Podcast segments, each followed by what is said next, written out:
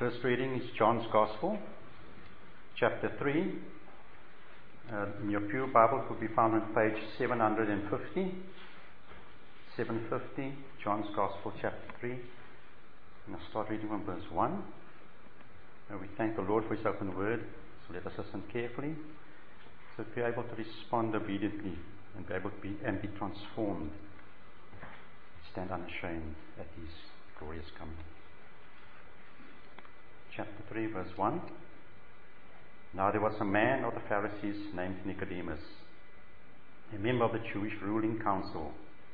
He came to Jesus at night and said, Rabbi, we know you are a teacher who has come from God, for no one could perform the miraculous signs you are doing if God were not with him. In reply, Jesus declared, I tell you the truth, no one can see the kingdom of God unless he is born again. How can a man be born when he is old? Nicodemus asked. Surely he cannot enter a second time into his mother's womb to be born. Jesus answered, I tell you the truth. No one can enter the kingdom of God unless he is born of water and spirit. Flesh gives birth to flesh, but the spirit gives birth to spirit. You should not be surprised at my saying, You must be born again. The wind blows wherever it pleases you hear its sound, but you cannot tell where it comes from or where it is going. So it is with everyone born of the Spirit. How can this be? Nicodemus asked. You are Israel's teacher, said Jesus. And do you not understand these things?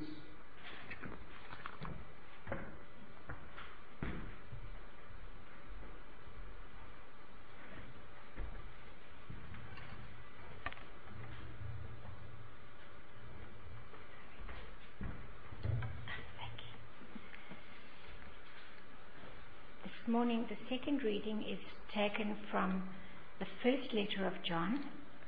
Um, it is to be found on the Church Bibles on page 869. And it's from the second chapter, from verse 28 through the third chapter and to the bottom of verse, to the end of verse 10. And now, dear children, continue in him so that when he appears, we may be confident and unashamed before him at his coming. If you know that he is righteous, you know that everyone who does what is right has been born of him. How great is the love the Father has lavished on us, that we should be called children of God, and that is what we are. The reason the world does not know us is that it did not know him. Dear friends, now we are children of God, and what we will be has not yet been made known. But we know that when he appears, we shall be like him, for we shall see him as he is. Everyone who has this hope in him purifies himself, just as he is pure. Everyone who sins breaks the law. In fact, sin is lawlessness. But you know that he appeared so that he might take away our sins. And in him is no sin. No one who lives in him keeps on sinning. No one who continues to sin has either seen him or known him. Dear children, do not let anyone lead you astray. He who does what is right is righteous, just as he is righteous. He who does what is sinful is of the devil, because the devil has been sinning from the beginning. The reason the Son of God appeared was to destroy the devil's work. No one who is born of God will continue to sin. Because God's seed remains in him, he cannot go on sinning, because he has been born of God. This is how we know who the children of God are and who the children of the devil are. Anyone who does not do what is right is not a child of God, nor is anyone who does not love his brother. Amen.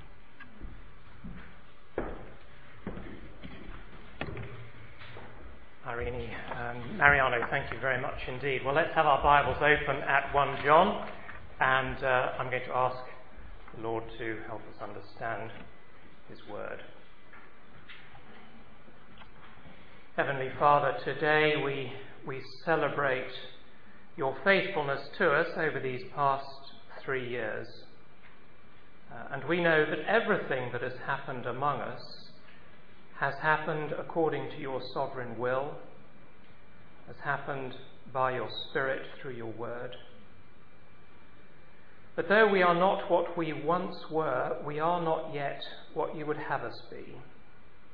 And so we ask that once again you would come and speak to us this morning.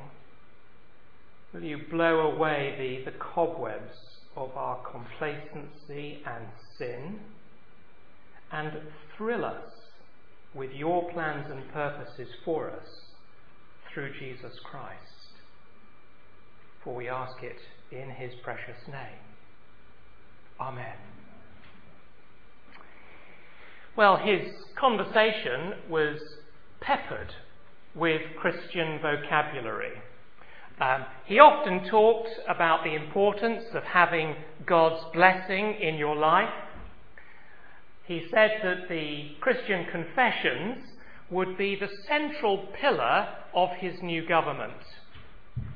Uh, his manner was that of a man whom God had raised up for a very special responsibility.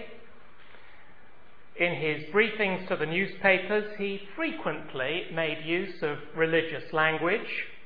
He even showed people his tattered Bible and said that it gave him all the strength he needed for his God given task. Thousands of people in the church welcomed him as a man sent from God. His name? His name was Adolf Hitler. Uh, outwardly, he claimed to be a religious man. Uh, inwardly, he was something altogether different. Most people, of course, only woke up to the reality when it was already far too late. Now, Hitler was obviously an unusual case, uh, but of course, religious hypocrisy is not unusual at all. It's a deadly and highly contagious disease. And so, for that reason, uh, our text for this morning is chapter 3, verse 10, which I'm going to read for us again. John says, This is how we know who the children of God are and who the children of the devil are. Anyone who does not do what is right is not a child of God, nor is anyone who does not love his brother. Now, in our series, I think we're discovering, aren't we, that the Apostle John was quite a character. Um, we know him, of course, as the Apostle of Love. But uh, in case that title conjures up the image of a, a gentle, rather cuddly grandfather figure, uh, this passage tells us we need to think again. John was certainly no pushover. When he wrote this letter, he was probably in his early 80s, an age when I think most of us are looking to take things a bit slower and uh, have a quieter life. But not John. He loves his fellow Christians and he feels a tremendous burden for their spiritual welfare. He wants them to know that they're living at a unique time in history. He calls it the last hour. Uh, last week we saw that for all Christians, the last hour is a time of terrific joy, but also a time of great spiritual danger. And one of these dangers is false ideas about Christianity finding their way into the church. John says that in the last hour there are going to be people in the churches who claim to be children of God when in reality they're children of the devil. And in order to stay spiritually healthy, we need to know the difference. Now, don't misunderstand me. Uh, John isn't changing his theme or his purpose. Uh, he still wants to build confidence and assurance into every Christian. But he does want to build on a secure foundation.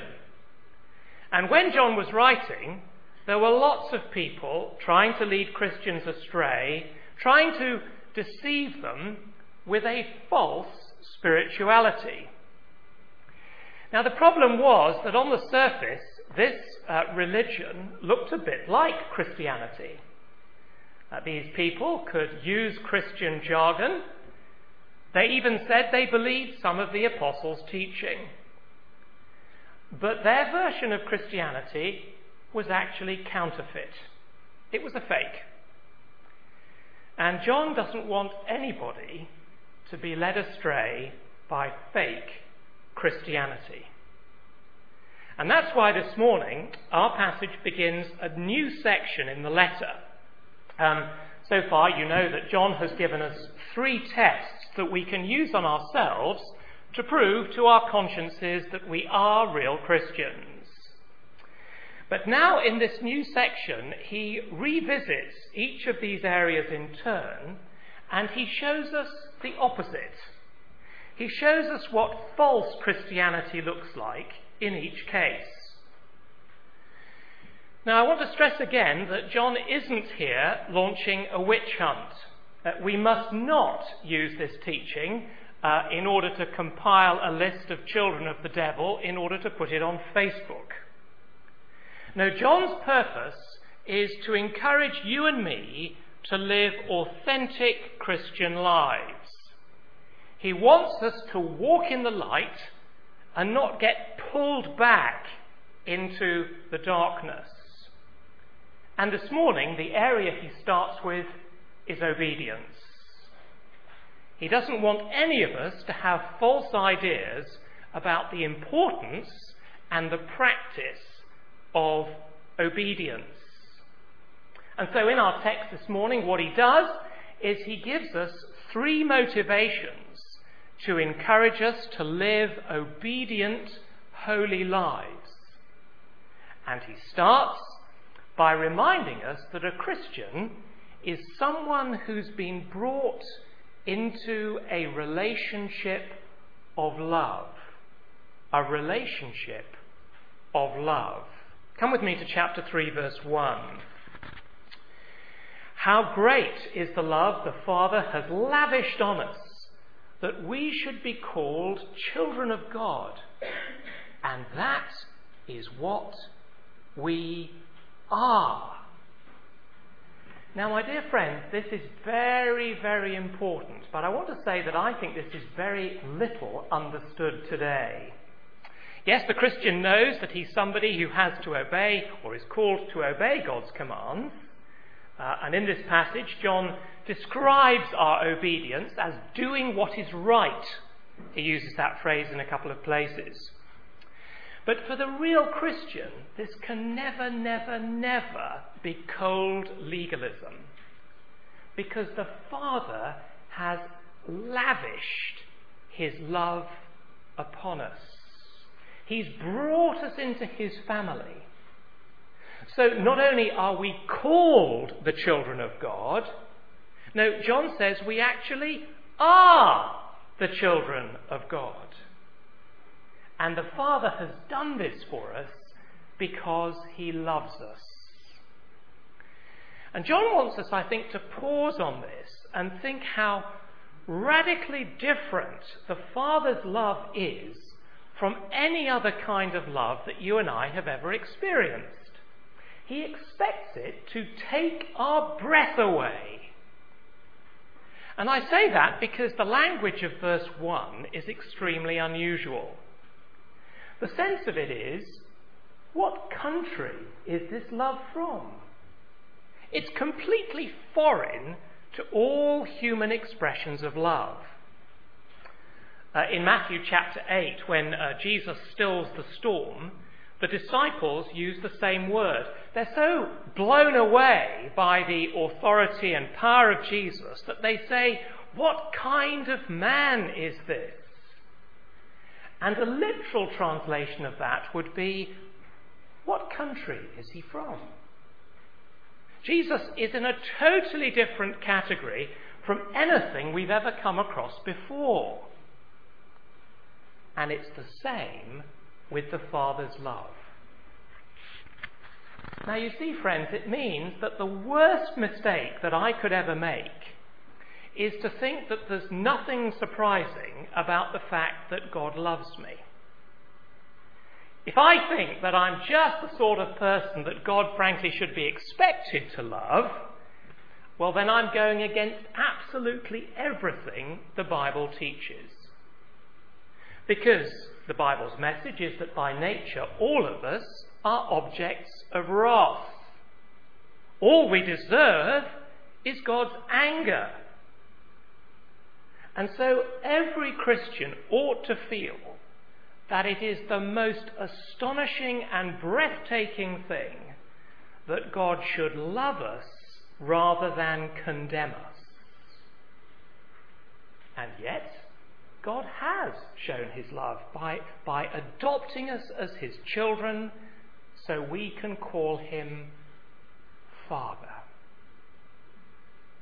But you know, what is so striking about this is that it is totally different from any other kind of human adoption process. This isn't simply a, a legal transaction.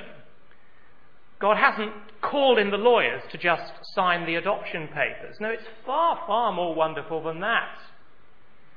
Because in this passage, when John uh, wants to talk about what it means to be a Christian, he says that a Christian is someone who has been born of God. That's the language that he uses. Uh, he uses it once in chapter 2, verse 29, and again twice in chapter 3, verse 9. Now, that phrase, born of God, is one that John uses a total of ten times in the letter, but what does it actually mean? Well, in his letter, uh, John unfortunately doesn't tell us. He describes the behaviour of those who are born of God, but he doesn't tell us how it happens or why it matters. Now, if we want to know that, we have to go to the beginning of his gospel. So keep a finger in 1 John and turn with me, will you please, to the first chapter of John's gospel. John chapter 1, verse 10, on page 748. John 1, verse 10, page 748. And these opening verses, the prologue of John's Gospel, are really an executive summary of everything that he says in the rest of the book. Verse 10 Jesus was in the world, and though the world was made through him, the world did not recognize him. He came to that which was his own, but his own did not receive him. Yet to all who received him, to all who believed in his name, he gave the right to become children of God. Children born not of natural descent or of human decision or a husband's will, but born of God. He's telling us, you see, that when a person becomes a Christian, it's all God's initiative. And the change that follows is so utterly radical that John describes it as a new birth. Now, why does he say it that way? Well, one of the commentators summarizes it very nicely, and I've put it for you on the back of the question sheet. You might like to follow with me. He says this God has given human birth as an illustration of what the new birth means. In human birth, there is first a conception in which the seed of the father unites with the egg of a mother to begin a new life. There is a period of gestation in which that which was begun in such a quiet and small way begins to grow and take form. At last, there is the actual birth. In birth, the first cries of the child are heard, and those who stand by rejoice in a new human being. In the same way, men and women become God's children when God the Father, of his own will, takes the seed of his word and plants it within the heart, causing it to unite with the ovum of saving faith, which together begins to grow. At this stage of God's work, bystanders cannot tell whether spiritual life is present or not. But in time, the life within grows and the actual birth takes place. As those standing by hear the public confession of Christ by the newborn, they know of the new life and rejoice in it with the Father. That's very brilliant, isn't it? But it means, my friend, I have to ask you has this happened to you? Are you born of God? I'm asking, you see, because in John chapter 3 and the passage that uh, Mariano read for us, Jesus is having a conversation with a man called Nicodemus. And that conversation is a striking illustration of the fact that it's possible to be extremely religious and yet never to have experienced the most fundamental thing about being a Christian. Nicodemus is a religious expert. Uh, Jesus thought of him as being the most distinguished theologian in the country. But when Jesus said to him, Unless you're born again, you will never see the kingdom of God, well, Nicodemus hadn't the slightest idea what he was talking about. So, what about you? Perhaps you're not sure. But John says actually you can know by testing yourself. So come back with me, will you, to 1 John and let's look together at chapter 2, verse 29. Verse 29 of chapter 2. if you know that he is righteous, you know that everyone who does what is right has been born of him. What's he saying? He's saying that if it is God's nature to be righteous, and if you are his child, well, then his character will start to show through in you. There will be a change of behaviour.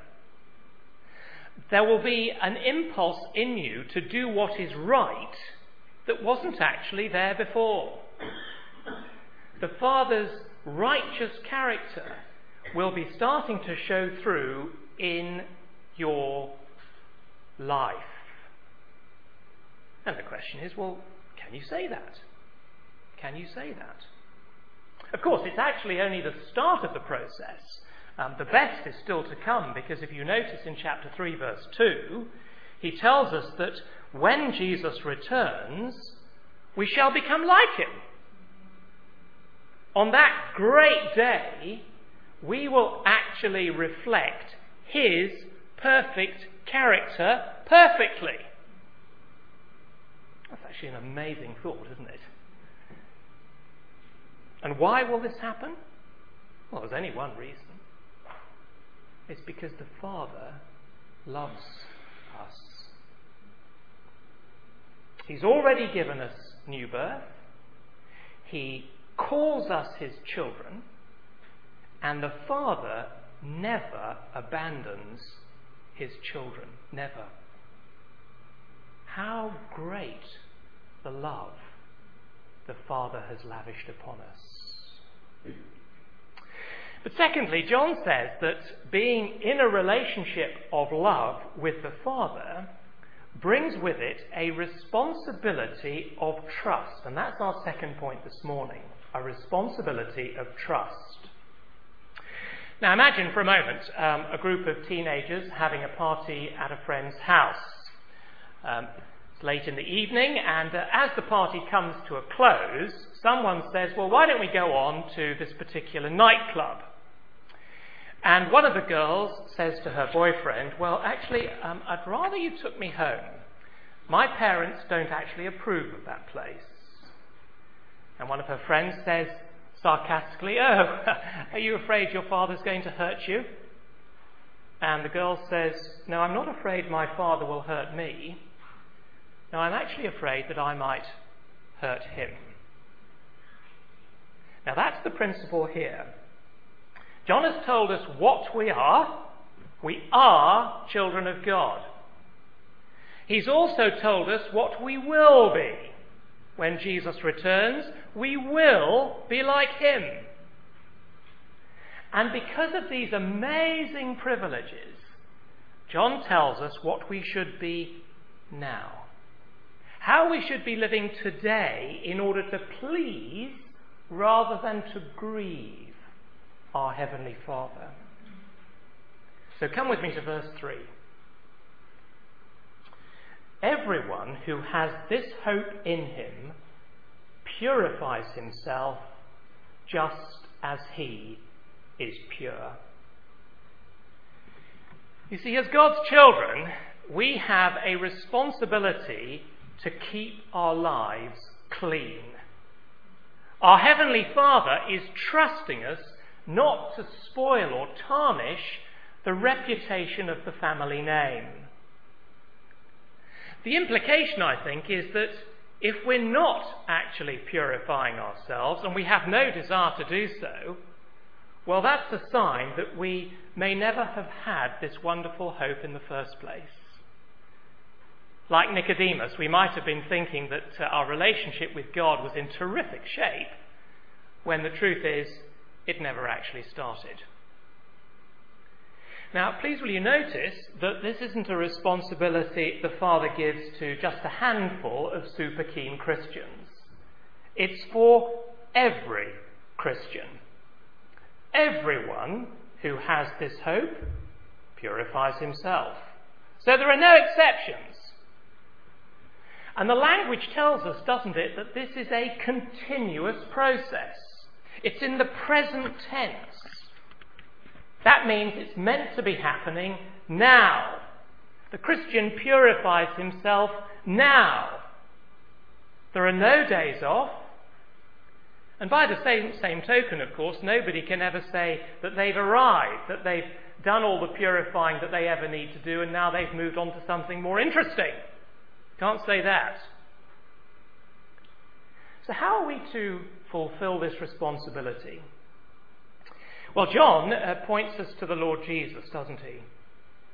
We are to purify ourselves as he is pure. So Jesus is our example. Uh, not because he purified himself. Uh, obviously, Jesus never needed to do that. Uh, he is perfectly pure and he always has been. But the point that John is making is that Jesus demonstrated his perfect purity in the same anti God, hostile world in which you and I are to purify ourselves. That's the point. Which means, of course, it's not going to be easy. The world is going to be screaming at us not to do this. largely, of course, because it makes them feel so very uncomfortable. But when it does, when the world mocks us and persecutes us, we are to remember that Jesus set himself to obey the Father's will, even though he knew that it would mean suffering and ultimately, of course, death on the cross. And so we need to remember that it, it was Jesus' purity demonstrated in perfect obedience that secured our place in heaven.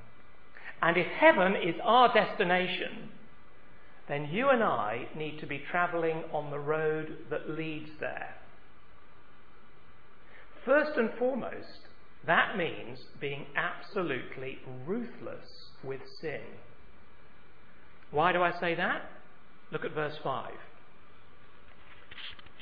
But you know, says John, that Christ appeared so that he might take away our sins. So Jesus came to remove our sins. That was the focal point of his mission. And so you see, if you and I become complacent about sin, what we're actually doing is despising what Jesus did for us on the cross. Kent Hughes is an American scholar who's written uh, several marvelous books on the disciplines of holiness for the Christian. Uh, he says that in our pursuit of purity, there are certain questions that you and I would be wise to ask ourselves at regular intervals. I'll briefly mention four of them. Question one Am I being desensitized by the world around me? Do the things that once shocked me now make little or no impact? Question two What am I reading? Are there books and magazines on my shelves and maybe files on my computer that I don't want anyone else to see?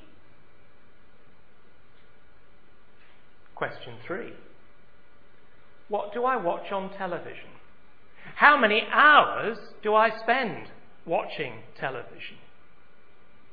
In the last week, how many adulteries did I see? How many murders did I watch? And question four, most important of all, how many chapters of the Bible did I read last week? That actually is the key test. Why do I say that? Well, J.C. Ryle, the former Bishop of Liverpool, puts it this way. He says, The Bible, applied to the heart by the Holy Spirit, is the chief means by which men are established in the faith and built up after their conversion. It is able to cleanse them, to sanctify them, to instruct them in righteousness, and to furnish them thoroughly for all good works. Now that's absolutely right, because only the Holy Spirit can make us holy. But He does it as we read and study the Bible. So, no Bible reading, no purity. It's actually as simple as that. And in case we're not uh, yet fully convinced that our purity matters, thirdly, John reminds us that our behaviour is a reflection of reality. A reflection of reality. I don't know whether you agree with me, but I think there's nothing that the media today enjoys more than a paternity suit. Uh, the pattern is pretty much always the same. Uh, there's the supermodel who claims that um, a male celebrity is the father of her child. Um, he, of course, denies it because he's married. And so she takes him to court, and the court makes its decision on the basis of a genetic test. And it's the test that proves the reality. Now, in the Christian life, there isn't actually a genetic test, but there is a paternity test. And you'll find it in verses 8 to 10. He who does what is sinful is of the devil, because the devil has been sinning from the beginning. The reason the Son of God appeared was to destroy the devil's work. No one who is born of God will continue to sin because God's seed remains in him. He cannot go on sinning because he's been born of God. This is how we know who the children of God are and who the children of the devil are. Anyone who does not do what is right is not a child of God, nor is anyone who does not love his brother. Can you see that paternity to God or paternity to the devil is proved either by observable righteousness or by observable sin? The test proves the reality. But of course, there is a difficulty here, isn't there? What does John mean when he says, No one who is born of God will continue to sin? It's a problem, of course, because back in chapter 1, John said to his Christian readers, If we say we have no sin, we deceive ourselves. So at first sight, it appears as if John is contradicting himself. The traditional solution to the problem has been to say that in chapter 1, John is saying that the Christian does still sin occasionally, from time to time. But in chapter 3, he's saying that he doesn't sin habitually as a matter of course.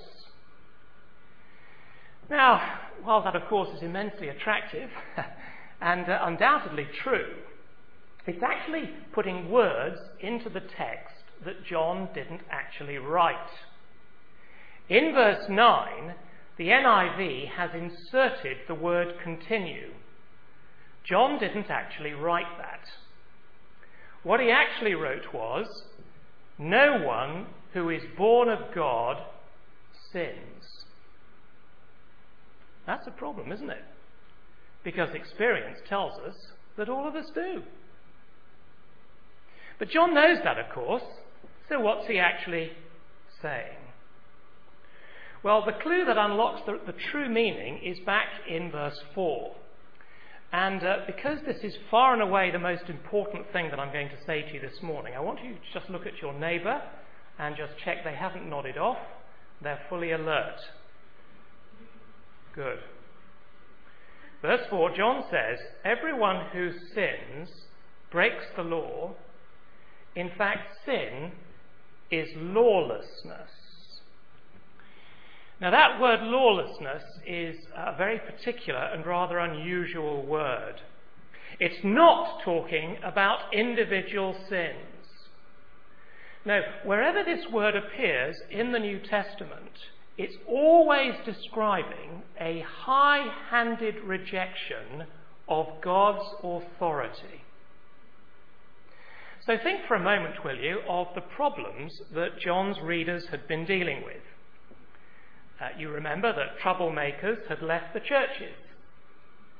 Uh, these people were lawless in the sense that they had rejected the authority of God's apostles over their lives. They were decent people, apparently, but they rejected God's authority through his apostles. In particular, they rejected the apostles' teaching on sin. Now, what happens when people reject the word of God given by the apostles? Well, you see, they have to establish their own authorities instead, don't they? People have to have a standard to live by.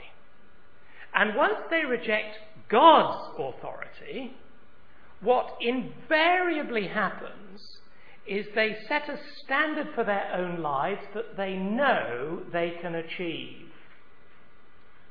In John's day, this was the mark of the Pharisee. It's the person in the parable of Jesus who says, Well, I fast twice a week, therefore I'm not a sinner. I've achieved my own standard. So you see, what John is actually talking about here is self righteousness. Today, uh, we would say that this is middle class decency that rejects the gospel message of a Bible teaching church and goes looking for something less intrusive. That is lawlessness. In fact, to give it its proper New Testament term, it's apostasy. So, John's point, you see, in verse 9, is that if you are born of God, then God has actually planted his seed in you. He's given you a new nature. And the proof of that new nature is that you willingly accept God's authority. Now, that doesn't, of course, mean that you never sin. Of course you do. We all do. I do, you do. We all still sin occasionally. But your heart attitude is fundamentally one of full submission to Christ as Saviour and as Lord. So, lawlessness is one sin that the real Christian cannot actually commit. one of the reformers puts it like this He says, A dog lives a dog's life, a fish lives a fish's life, a bird lives a bird's life, a Christian lives the life of Christ. So you see, if we actually understand what John is saying correctly, it's a very comforting message. Because John's, uh, John's argument is not like that um, Nike advert that used to be around a couple of years ago. Do you remember the one that used to say, just do it? No, no, no. John isn't saying that. His argument is, be what you are. God has made you into a different person, so be different. The Apostle Paul says the same thing slightly differently, but very beautifully in Galatians chapter 2 and verse 20. And with this I close. If you want to put your nose on it, I think it's on page 823. Galatians chapter 2, verse 20. Page 823. Now, what's happening here, of course, is in the first instance, Paul is describing himself but he's also describing the reality of everyone who is truly born of God.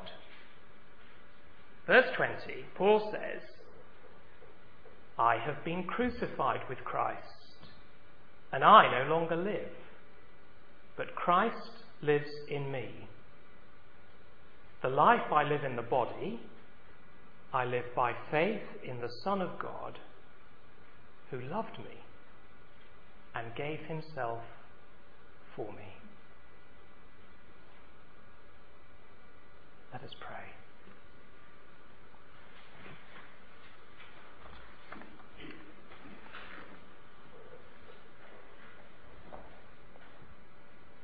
Heavenly Father, we want to thank you and praise you for bringing us into your family and owning us as your dearly loved children.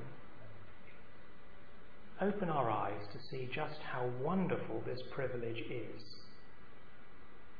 and help us to uphold the honour of the family name in lives of purity and love. We ask it in Jesus' precious name. Amen.